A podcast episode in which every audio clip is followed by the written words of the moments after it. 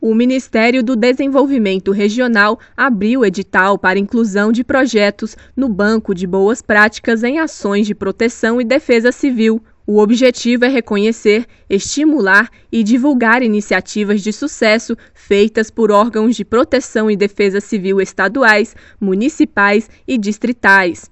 As inscrições vão até 7 de junho.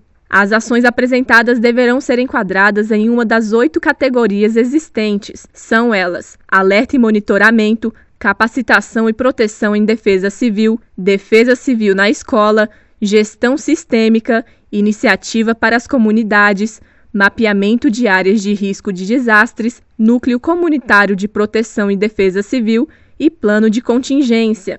A análise dos materiais enviados levará em conta critérios como relevância dos resultados, baixo custo de implementação, entre outros. Para ler o edital ou obter demais informações, basta acessar o site do MDR. Reportagem Poliana Fontinelli.